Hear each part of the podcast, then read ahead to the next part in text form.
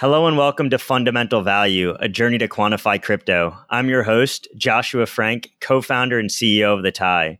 On Fundamental Value, we speak with the leading hedge funds, analysts, trading venues, and digital asset market participants.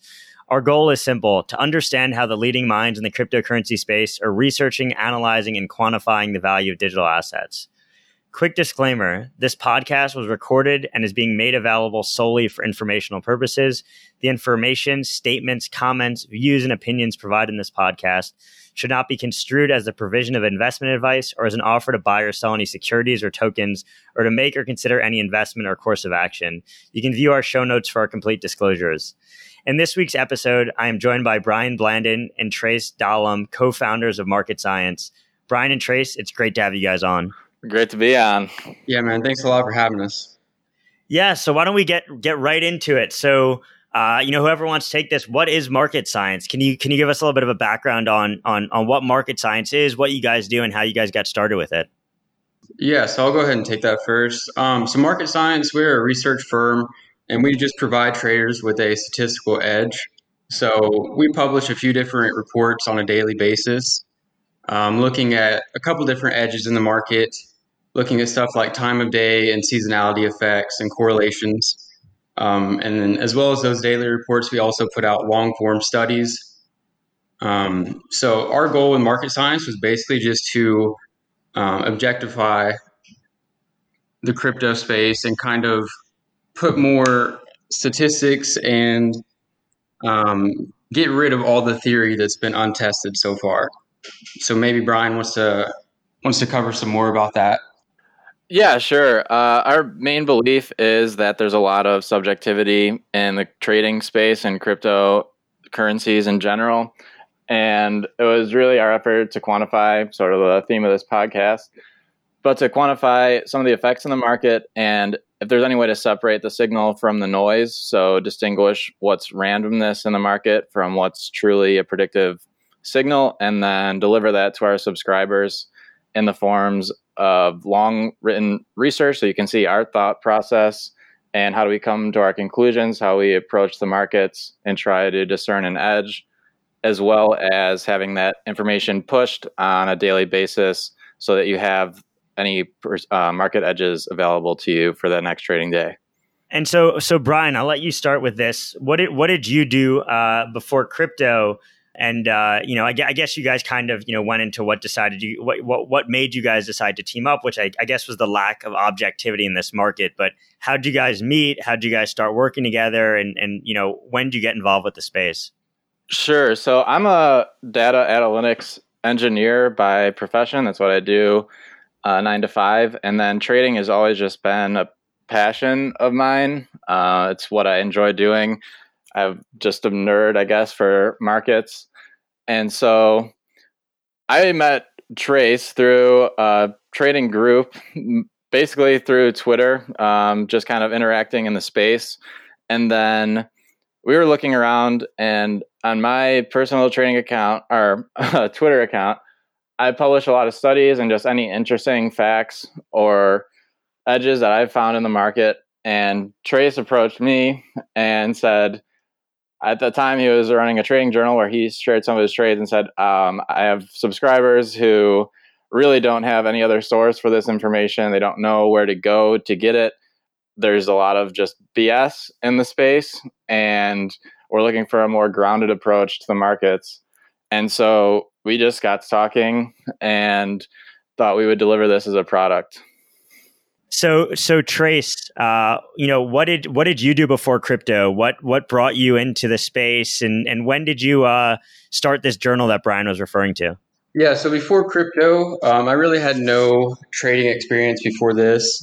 Um, I was running a digital marketing agency, so I was just helping local and online businesses with their digital advertising and social media accounts. So, yeah, so then whenever I got into crypto, after a couple of years of trading, uh, I decided to open up a trading journal because I got a lot of requests from you know just different traders on Twitter and on Discord, um, kind of wanting a better, just a better like community of people to trade with every day and get more information.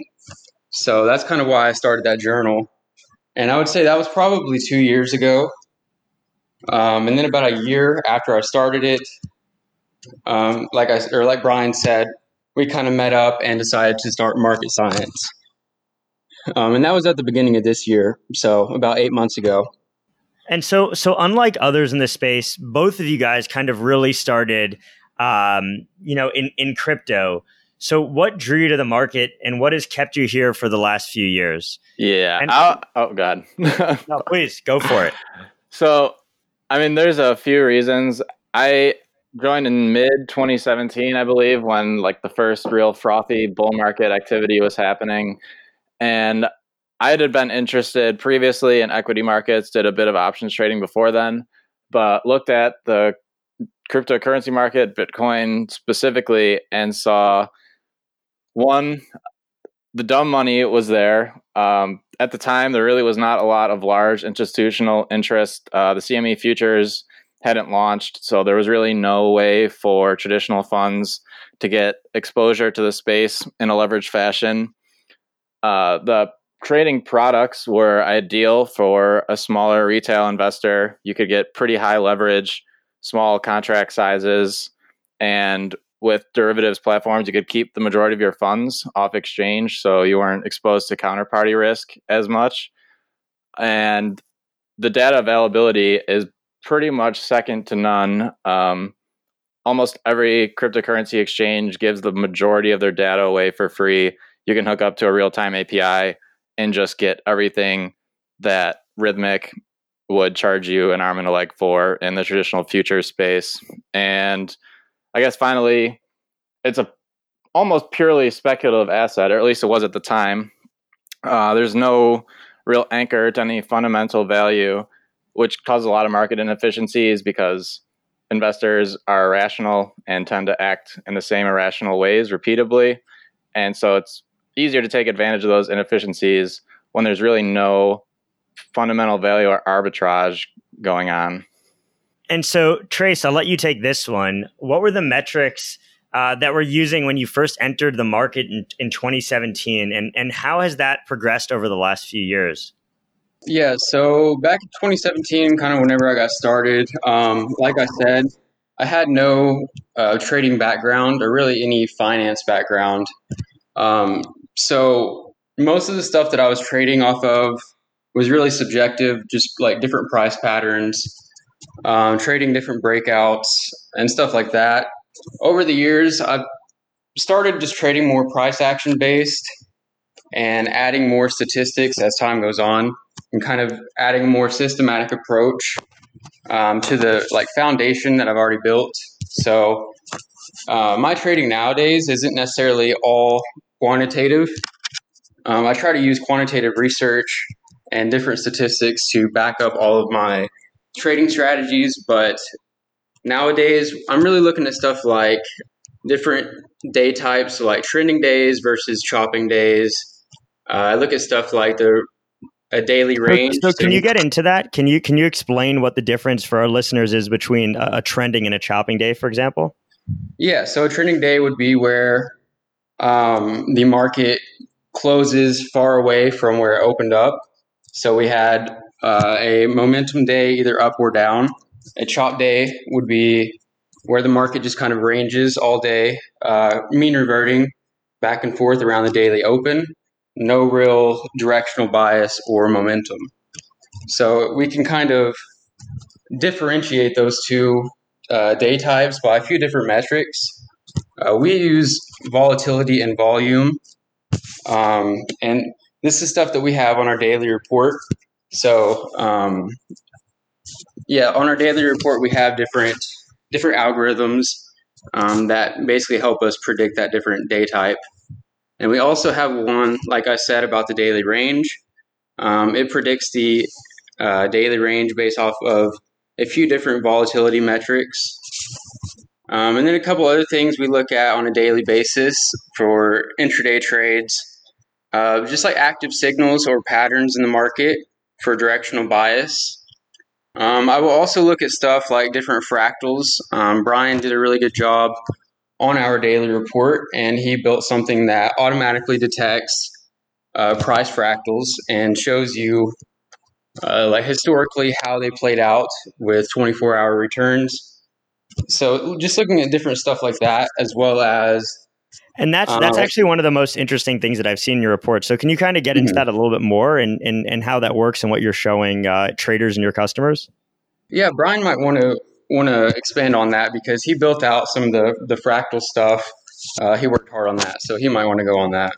Yeah, sure. So it it uses a pretty simple machine learning algorithm that just looks at the recent price patterns, just using open, hollow, closed data, and compares that to all periods historically, and looks for the most similar. And so this is something that a lot of discretionary trader traders will do um, is just review past price patterns until they find something that resembles what the current price looks like. And so we our customers find that valuable. Uh, it's a process that they would be doing manually, and it just saves them some time. And so you can see. And and how how much patterns are you seeing in this market? Are are you seeing a lot of use in that fractal data? Are you seeing that? You know that are, are, you seeing very similar patterns in terms of price movement? Has has it changed over time? Are the patterns that you saw a few months ago different than the patterns that you're seeing today? So i would say like the majority of the time and i think this is true in general of financial markets but the majority of the time what you're seeing is a lot of noise but at key turning points in the market so say a parabolic blow off top or like a topping distribution or you know uh, capitulation at the bottom those patterns usually get picked up in the report because they're so distinct. Like if you have a parabolic bull run over you know a month or so where it just looks like an exponential curve going up it's going to pick that up and most of the times it's going to find examples in the past that resembled it pretty closely and the majority of the time those end up re- um, reverting somewhat. You know, nothing goes up forever. Yeah, I mean, I think we I think we see that a lot as well with you know all of these kind of flash crashes that we see on exchanges, right? Where you know we and we've we've seen it a few times in the last you know last few weeks alone, where Bitcoin is at eleven eight and then it drops to eleven two, then it goes back to eleven five, and and it seems like there's a there's a very similar pattern on the downside as well. Right, and so you'll see when those pay, play out um, it's hard to. I'll try and describe what it looks like, but it essentially shows the most recent price history and the similar price patterns, and then as well as that, it marks out on a longer term historical chart where the instances that were most similar occurred. So, like in the case of a blow off top, you can see like a little marker right at the top of this parabolic rise. And if you see multiple of those, you can add confluence. Say the last four times price action looked like this, it was right at the top. So maybe I should be thinking about trimming exposure, or if you're inclined to go short or trade on both sides, maybe it's a good short opportunity. Yeah, and I, I, guess the best way, you know, having having played around with it a bit, it, to, to to think about is imagine, you know, you see today's, you know, price chart, and then you see four other price charts of historical days, and it's basically days that look similar to today, and then a, a longer term chart which kind of shows snapshots of those days. Um, and so the next point I want to get into uh, is the CME trading gap, and I know that this is something that uh, both of you guys ha- have done a lot of research research into, and I think uh, specifically uh, Brian wanted to hit on this is you know the idea that a lot of people in the crypto market. Um, you know, discuss the impact of this, you know, quote unquote CME trading gap on the price and volatility of Bitcoin.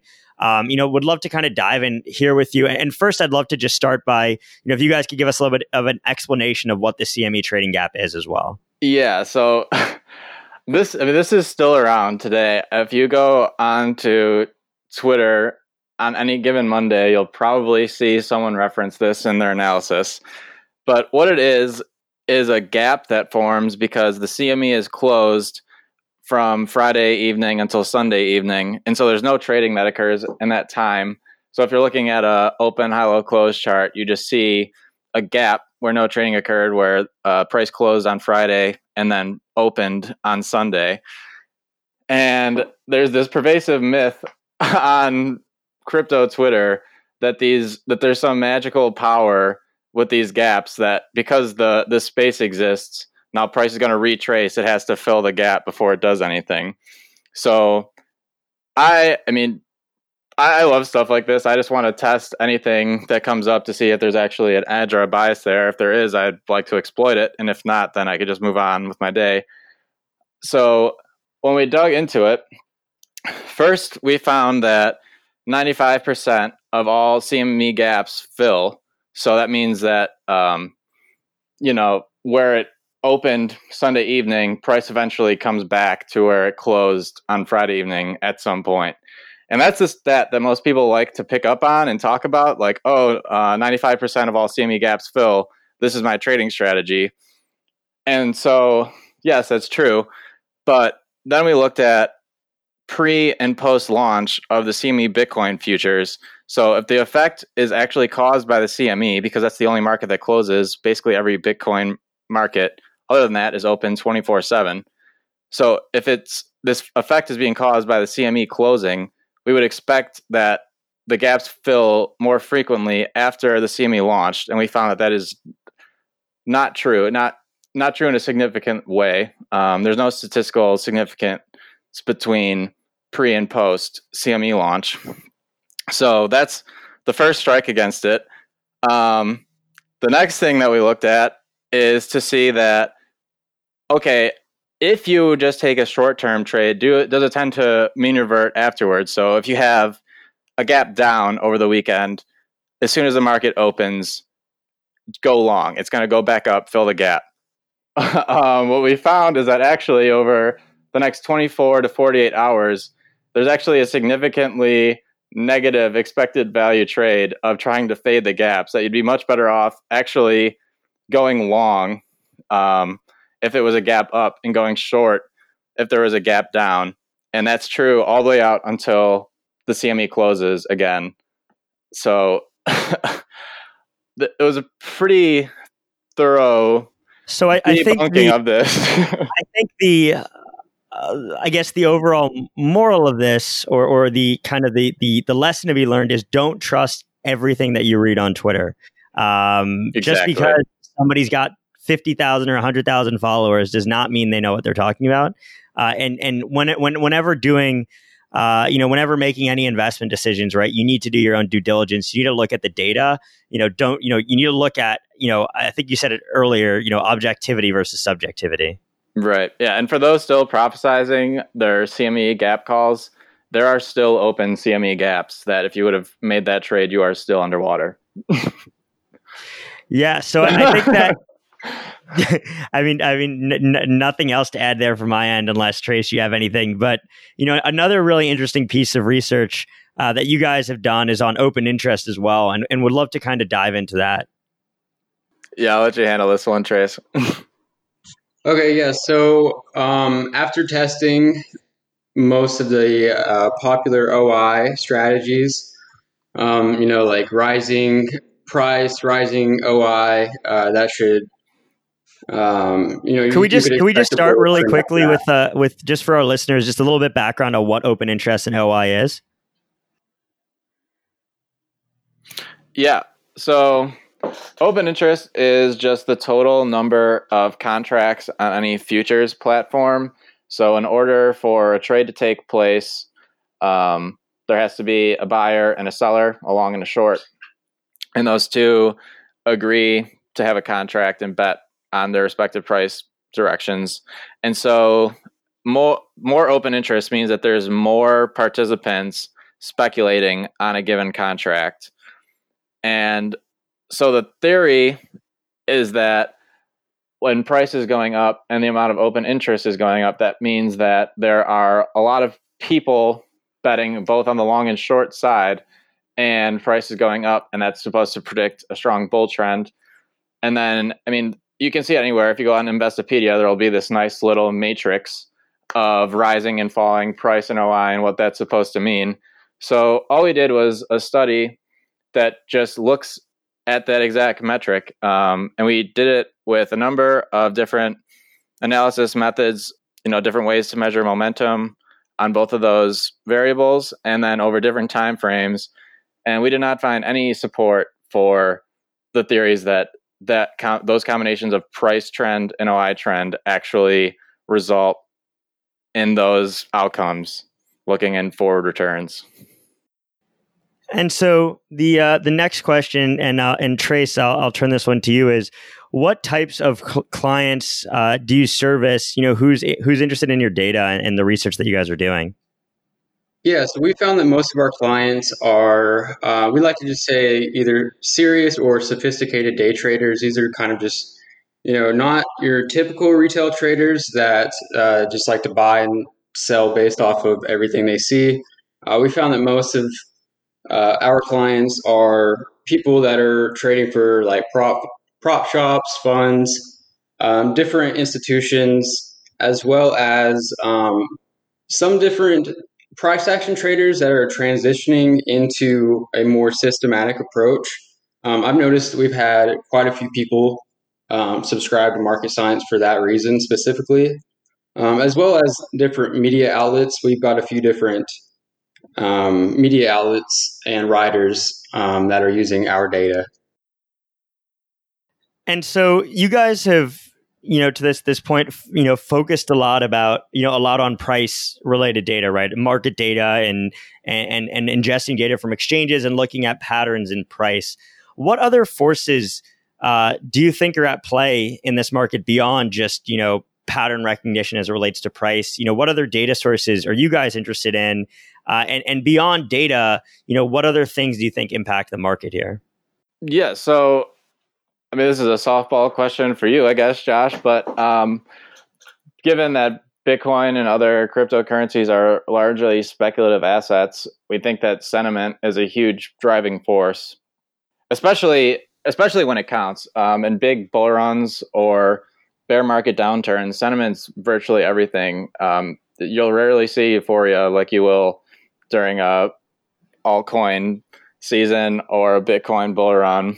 But then other things that we hope to look at are um, so sentiment, uh, in, uh, exchange inflows and outflows. So there's a number of services that provide data on where money is actually moving in the crypto space.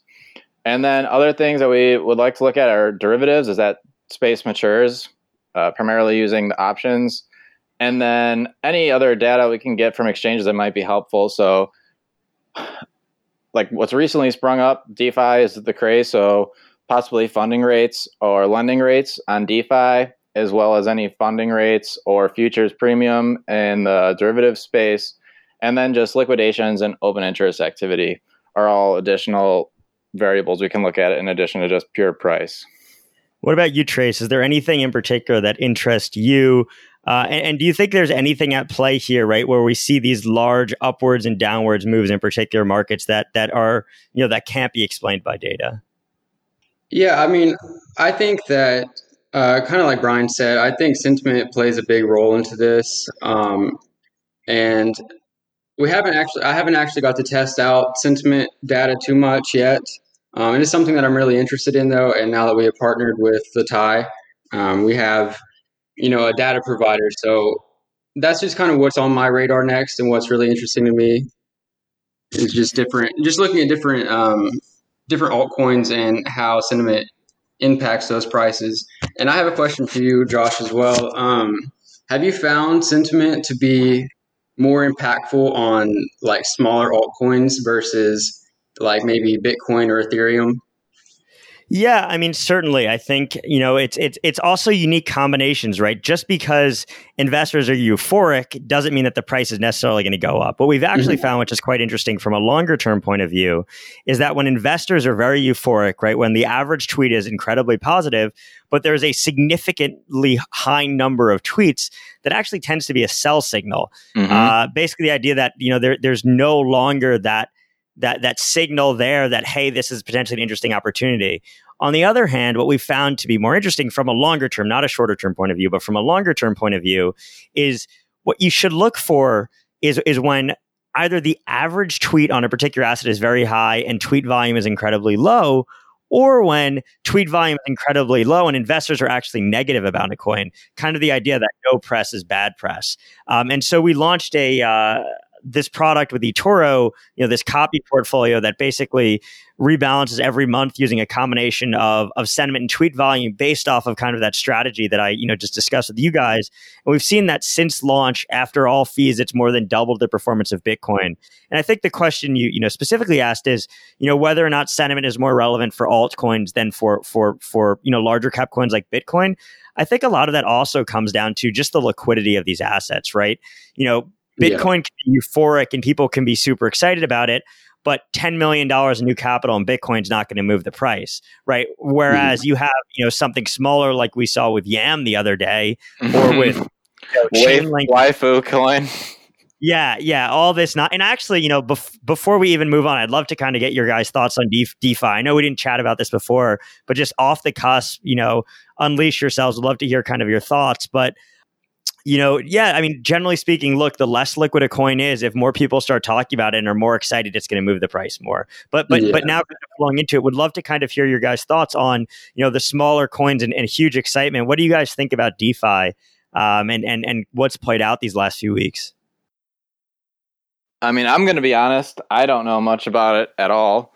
Yeah, that's kind of the same. Um, reminiscent to me of the ICO craze in 2017, and so I'm hesitant to get involved again. I mean, the, I had the same concerns that I had with ICOs about them just being viewed as unregulated securities and having it all pretty much tracked and time stamped on a blockchain.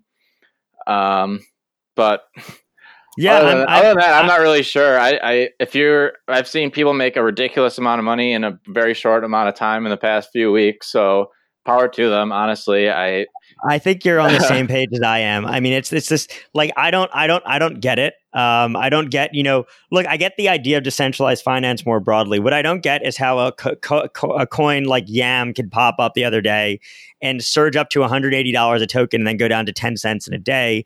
You know, people are investing their money in, in codes that aren't audited, you know, coins that have codes that aren't audited, and they're, you know, doing DeFi yield farming and taking money from an unaudited protocol and putting it into another unaudited one, into another unaudited one, into another unaudited, you know, one. And it, it just doesn't doesn't make much much sense to me. I don't know. I don't know. What about you, Trace? Yeah, that's kind of my same views. Um, I honestly have not researched it um, too much yet. I've just been seeing people um, basically make insane gains, and like Brian said, it's kind of reminding me of all the ICOs of 2017. Um, and you know, I was pretty late to that as well, so uh, maybe I should probably research some of this stuff a little bit more now. Stay on the sidelines. Yeah. Well, so I think it's a good transition into my next question, which is to this point, you guys have entirely focused on Bitcoin. Um, you know, one, why why is that the case? And and two, are you guys planning on expanding beyond that? Yeah. So for why we've stuck with Bitcoin, uh, mainly for the reasons that I discussed above and why I got interested in the space in the first place. I think for the most part, most of those reasons are still valid. There may be, well, there's almost definitely more institutional activity than there was in 2017, but I still think this is a largely inefficient market, as you can see by it having in value in one day back in March. Uh, but as far as expanding, I think it's on our roadmap probably first to expand into the forex markets. And the reason for that, and the reason for most of our decisions, are data costs and infrastructure costs. So, like I mentioned earlier, crypto, almost all the data is free or cheap, relatively speaking, um, compared to trying to get historical data or real time data for. Unless you're trying to get US CME futures. data. Yeah, exactly. No, continue, continue. So, so you know why why oh. the FX? I'm interested in hearing that. Oh, so um, most FX. Um, so I don't know how many listeners are aware of the mechanics of the market, but most people who retail trading forex aren't actually trading in the spot forex markets. It's largely an interbank market. So what you have is a lot of brokers that are making their own quotes, and because of that fact, they typically give out their historical and real-time data for free because it's really just their spreads that they're quoting to their customers. So from a data and infrastructure perspective, it's a lot cheaper for us.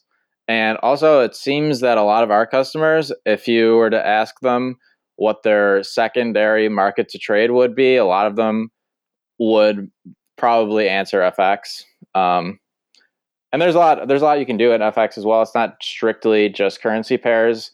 A lot of FX brokers also offer CFDs or instruments on crude oil and gold and you know the equity indices. So there's a lot you can do on those accounts. And yeah, so my, my next question for you guys, um, you know, kind of relates to the, you know, I guess to what you were saying is, is, is client type, right? Most of the clients that you guys are supporting are active traders, and so my question for you is, you know, what is the argument for day trading BTC versus you know holding longer term positions, and what are the ideal time horizons that you found for forecasting Bitcoin's movement? Yeah, I'll take this one again. I'll uh, let Trace answer in a second, but so what we found is a sweet spot usually on um, a daily time frame or uh, intraday time frame where you're taking a few major positions in a day maybe trading around them a little bit.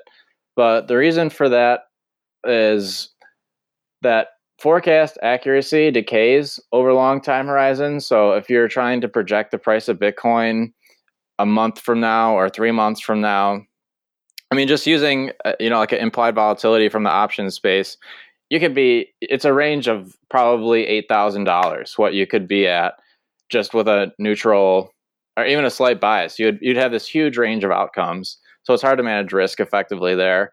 And then for our studies, we want to have a decent sample size to have any confidence in what we're publishing. So if you have monthly data on Bitcoin, and I mean, it's that the data gets a little sketchier the earlier you go in Bitcoin's history, just based on you know some of the exchanges that it was being traded on. So if you only have 36 or you know, 60 data points, it's really not going to be conclusive unless you have an extremely large difference or an extremely large effect. And I would argue that that's probably going to get arbitraged out or found by someone pretty fast. So, then, related question is is how when when you're looking at historic Bitcoin data, how do you separate the market as like a pre and post in terms of when data quality is good and when it's bad? Is it like I because in my head mentally, I'm like the only data that really matters is post ICO bubble to me. Is that mm-hmm. kind of the same thought process that you have, or do you think there's a lot of va- va- validity in the 2016, 2017 data as well, and even before then? 2016 is probably about as far back as I would go. And it, this is somewhat of an arbitrary decision that we made, but I think the r- most recent regime we've been in are has been largely driven by derivatives trading rather than spot trading. And so if you look at what's dominated like all Bitcoin trading, it, it BitMEX really came online and their perpetual swaps really became like the trading product in probably mid to late 2016 and then into 2017.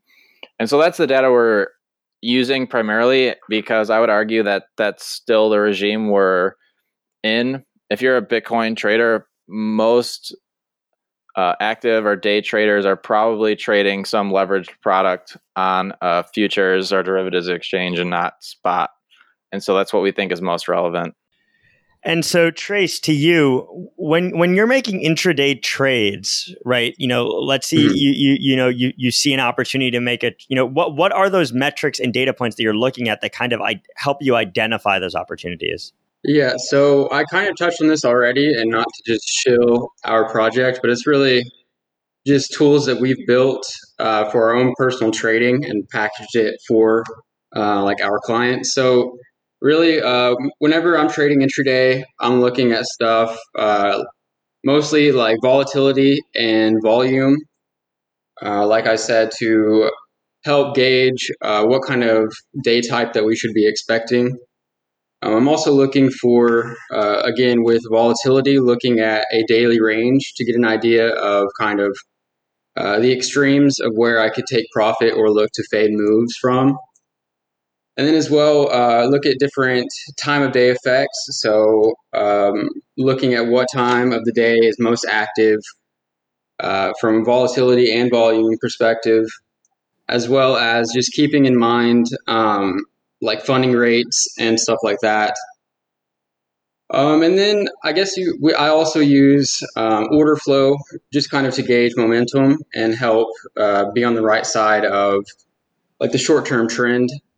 Uh, and so, I, can, can you kind of explain a little bit more what you mean by order flow? Yeah, so I'm just looking at uh, the order book, looking at buy and sell pressure uh, and momentum, basically looking for any um, any quick impact on the order book of like different market participants jumping in. Uh, I mean, there's there's a couple different ways that you could use order flow, um, but that's just kind of how I do it. It's mostly just to keep in line with the trading levels that I'm looking at. So I'm looking where liquidity is at certain um, levels that I want to buy or sell or take profit at. And so, you know, you know, active trading in in in practice or in, in theory is is a great idea, right? This market is incredibly volatile. Mm-hmm. Um, and and there's so many opportunities. I know you guys focus mostly on Bitcoin, but uh, the further you get down these altcoin lists, because of the lack of liquidity on a lot of these things, there are tremendous opportunities to to you know to to generate alpha. But there's also uh, you know tremendous constraints that uh, you know active trading has uh, within the digital asset market. Can you guys kind of dive into some of those you know challenges that exist with active trading today? Yeah. So when you look across exchanges, and especially now, I mean, a lot of traditional brokerages have lowered their fees to zero, but trading most digital assets on their exchanges is pretty expensive to do if you're taking liquidity. So if you need to get in quickly, get in and out, and guarantee yourself a fill, you are probably going to be paying a decent amount. And so we actually highlight in our studies and our strategy reports is the impact of costs. And I don't see a lot of people in the space accurately reflecting this. Um, a lot of people will publish backtests or algos or indicators, strategies, whatever, uh, that just totally disregard the impact of trading costs and slippage as well. And, yeah, exactly. So you have to worry about the actual commissions themselves, slippage. If you're trading any decent size on most exchanges, you're probably taking out at least a few levels in the order book. And then I almost no one takes into account the impact of funding. If you're trading on uh, derivatives exchanges on perpetual swaps, so almost any strategy that's long biased on Bitcoin is going to lose probably a tenth to two tenths on your Sharpe ratio just in funding costs alone, which is usually and not captured. Bitcoin, right? And it, gets worse. Yeah, Ethereum is much worse. I mean, if you were to be long Ethereum since they launched, you would just be hemorrhaging money on both sides. You would be losing directionally and just paying terribly high compounded annual interest rates just to be long. Yeah, and, and and it gets you know even even worse the further down you go the list of altcoins, right? And I think another you know related challenge is just, I mean, I, I know you guys are talking mostly about options trading, but but even you know the the idea of physically deploying capital on different exchanges, right? Like you know, oh, let's God. say you, you you run a you run a twenty million dollar fund or a fifty million dollar fund, right? And and you want to trade thirty assets, but only three assets are available on one exchange, five are on another, six are on another. You know, having to move capital from one exchange to another to another to actually enter and exit positions is a huge challenge, both in terms of time, you know, because it takes time for transactions to post on a blockchain. In the case of Ethereum, for example, it takes six minutes, uh, but it can be even longer for other blockchains. Um, but also it's it's it's it's difficult, it's costly, and if you, you know, if you want to enter a big position in an asset, especially in a spot market, let's say you want to take a big position on Litecoin, for example, you'll need to physically have, you know, let's say you want to make a $20 million Litecoin trade. You can't just go into the spot order book on Binance and place it on $20 million trade. There's going to be way too much slippage, right? Oh, so you actually pretty to, much run away from you instantly. exactly. And, and, and, you know, we're, we're not yet at the point where, where crypto has, you know, a, real prime brokerage yet, right? Where you can actually, you know, just have capital in one one place and have it deployed across a number of exchanges, which I think is another challenge. Yeah, I agree, and especially some of the strategies that we focus on because we aren't just taking advantage of price direction, whether it's going up or down, but also uh, second order effects like volatility and trend that we like using other instruments. So if you were to try and execute all of the strategies, you would need accounts on at least a um, a directional derivatives platform, and then probably Deribit and FTX to take advantage of their options contracts on Deribit and the move contracts on FTX, which all offer different ways to uh, take advantage of edges. Right. You, so, so you need to have enough capital. capital isn't right, straightforward. Exactly. You can't just exactly. open an E Trade account and have every um, instrument available to you. Right, hundred percent. And and so my next question um, is, uh, you know, what what are your guys' thoughts on technical analysis? oh man, I, I could probably go all day on this one. Yeah, um, Brian, you can go ahead and handle this. I know you got a lot to say about technical analysis. I'll try not to offend anyone listening. Um, but it's I, I want a hot take. I want a hot take. Don't don't don't feel bad offending people. I mean, I feel I, I, honestly, I think ninety nine percent of what I see is probably BS, and it might even be it might even be helpful to whoever is doing it. But there's just so many issues with it. Um, it's for starters, it's not falsifiable.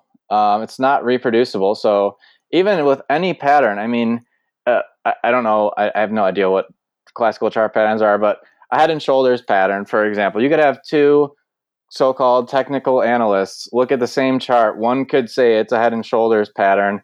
Another could say it's a rising wedge. Or apparently there's different expectations of a rising wedge and an asymmetrical triangle or God knows, I have no clue. But all these different things are just written in a book from 50 years ago. People read it, take it at face value, and then just start drawing lines all over their charts and then selling their subscription services for hundreds of dollars a month. It, it's just crazy. And like you read through it, and most of the examples are cherry picked. So someone said, okay, uh, this triangle pattern, you it just you just draw your lines here and it breaks out to the upside. And then they find some example, some historical example where they can neatly draw this pattern out and price did what they said it does just completely glazing over all the other times that it didn't, or because of the fact that you're just looking through historical chart pattern chart data and you can see what happens after, you could easily just tell yourself, "Oh no, this isn't a valid pattern because it didn't do what I expected it to do after." So th- there's just no way to verify that anyone has any actual skill or that any of their methods work without an automatic like an audited real money track record showing that they have some skill at doing and, this. And, and, I think too the point that you you you hit on earlier as it relates to you know back testing your strategies and looking at things like slippage and trading cost, et cetera. You know that's not something that's taken into account at all um, with, with a lot of this TA that's done. No, it's not, and because I mean because yeah, uh, basically you could just draw a new chart every day, and you know just ignore all the calls that you got wrong just retweet the ones that you got right and just uh, make yourself look like a god. it's, so, so, it's just extremely frustrating. So, so one thing you guys mentioned to me when we, we chatted before this is, you know, all of the quote unquote crypto influencers and out, and analysts in this space, you know, that are spouting a lot of, you know, you know, I guess for lack of better words, unsubstantiated claims relating to the predictability of Bitcoin's price. Uh, do you guys want to kind of shed some light on that trend? Um, yeah, so I, I mean, I think Brian kind of hit on it a little bit there. Um, like most of these claims about predicting Bitcoin's price is just subjective and unverifiable, and really no uh, like systematic approach to it at all. Just cherry picking uh, different, really unrelated uh, metrics to try to form a certain picture. That's really just my opinion on it. Yeah, I I don't know. I think it's not just crypto either. Like you see the same thing in stocks, mm-hmm. FX, yeah, everything. Sure. Um there's it's just the promise of making easy money with no work required, I think is mm-hmm. so lucrative to people it is so easy to just say, all you have to do is follow my calls. I'm going to tell you when to buy and sell based on this method that some guy cooked up in the 1920s. And like, we're all going to be rich. We're all going to start with $500, cash out with 5 million and fly on a private jet somewhere. So I think re- related is, you know, one of the biggest challenges for people when they first enter the space is they don't really know how, who to turn to and who to go to and where to find more information and to learn how to trade. And I think a lot of the times it's just people that are, you know, trying to, you know, secure their financial future and, and, and make a better life for themselves. So what recommendations would you give uh, uh, to two different groups of people? The first is to somebody who's really just started trading and is now entering into crypto to feel more confident and comfortable in their trading decisions. And the second being somebody who comes from traditional markets who hears us talking about things like the slippage and the funding rates and all the nonsense that goes on in crypto to make them more confident to trade in this market. Uh, yeah. So the first group of people, I think the most the best advice would just be to have realistic expectations. Um, you know, it's an often quoted statistic that 90 or so percent of day traders lose money. So if you're not losing money, you're doing better than almost everyone else trading. So keep that in mind because I think it's an easy cycle to just churn. Um, especially, it, it seems like a lot of people come in late. Usually they see other people that have already made 10x their money and then they want to get in on it. And then the first person they find is someone offering them to make them 10 times their money, typically with no clue what they're doing and are just there to steal their money via subscription fees. And then they have no actual skill at doing it. The people lose any money they, they would have invested, and then the it's just like a vicious cycle to repeat. So I think, I don't, I think uh, the best advice would just be, you know, learn what you're doing first. Don't expect to make an ungodly sum of money right off the bat. Like that's not promised to you. And, and I, I mean, I hear a lot of a lot of times, you know, people entering the space will say like, "Oh, my goal is to make two percent a day," and I'm like, if you make two percent a day, exactly. you'd have more you are going to be God. the exactly. You're going to be the richest person in the entire world. Like, you need to. I guess set your expectations and control your expectations, right? If you're making more than 12% a year, you're freaking killing it, right? Um, you know, let alone just if you had bought Bitcoin five years ago, right? You know, um, you would have done incredibly well. So I think that's that's really good piece of advice. I mean, Trace, do you have anything to add there? And and and anything, you know, in terms of you know getting somebody who's not from crypto, you know, comfortable with this space. Um, yeah, I would just say for one, try to take a more statistical approach to it. Uh, I think that's one thing that I wish I learned a lot earlier. I think that people should take a more um, statistical approach to things and um, really try to understand the market and have more realistic expectations than um, to come in your first year in crypto and compete with people that have been trading in the space for years.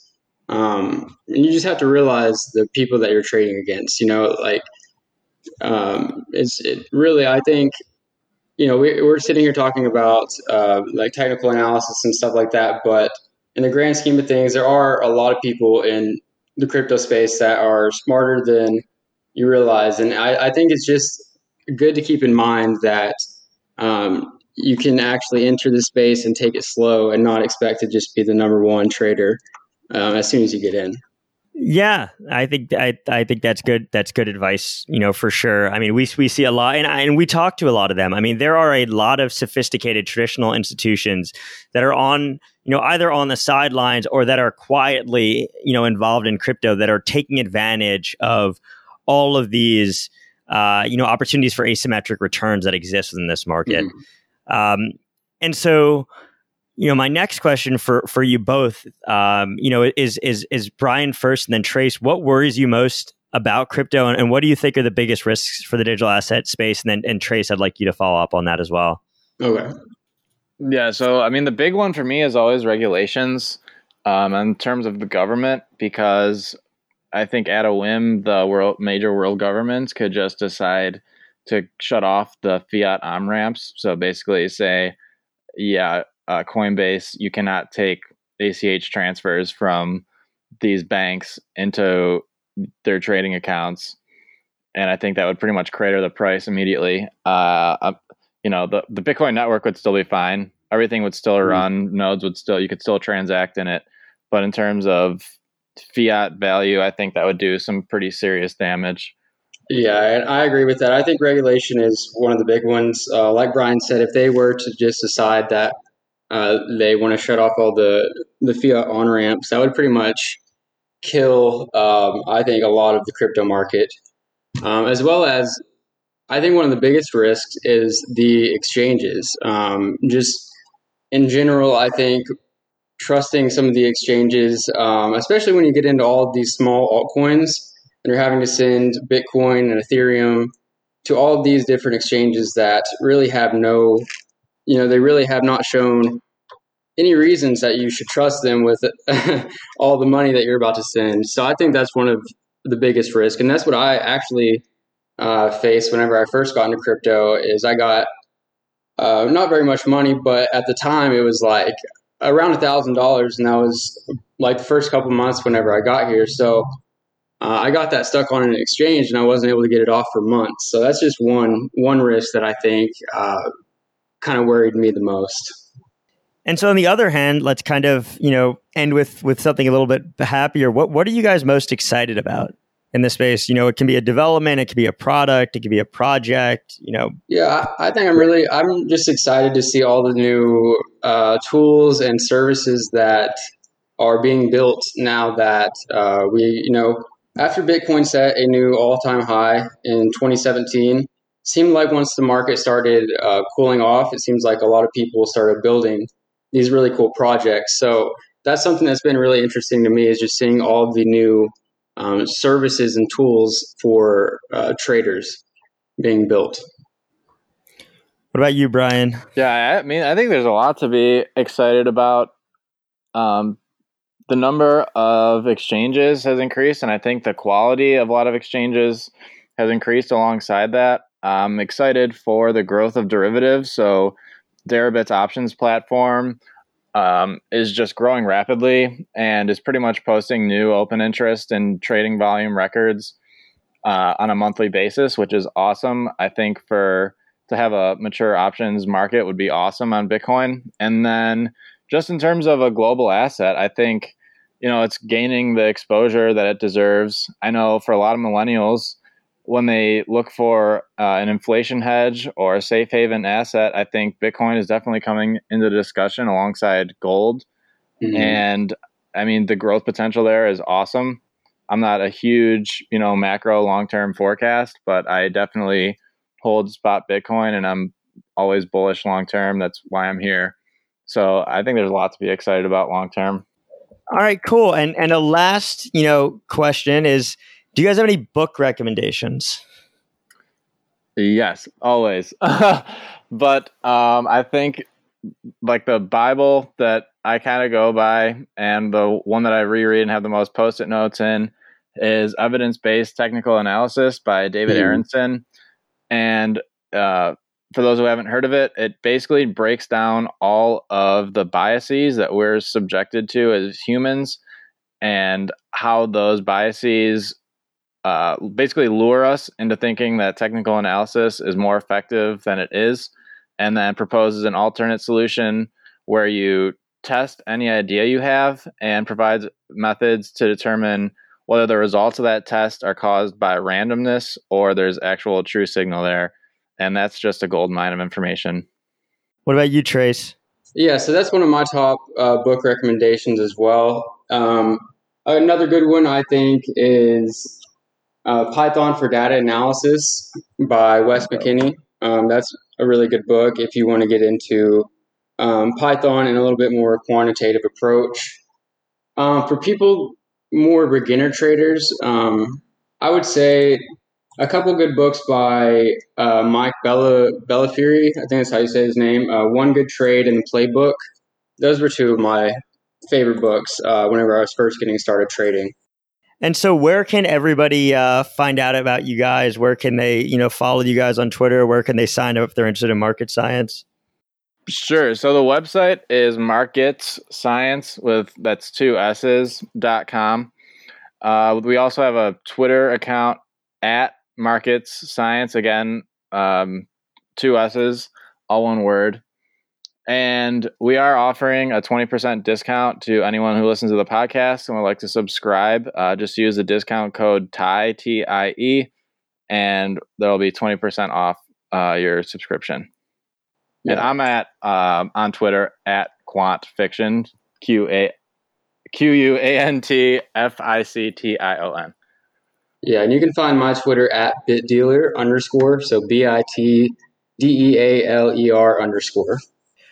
Great. Well, it was uh, it was fun having you guys on, you know, chatting uh, chatting crypto, and I'm super excited. You know, we just partnered uh, with Market Science. You know, these guys are going to be able to do some really cool stuff with our data.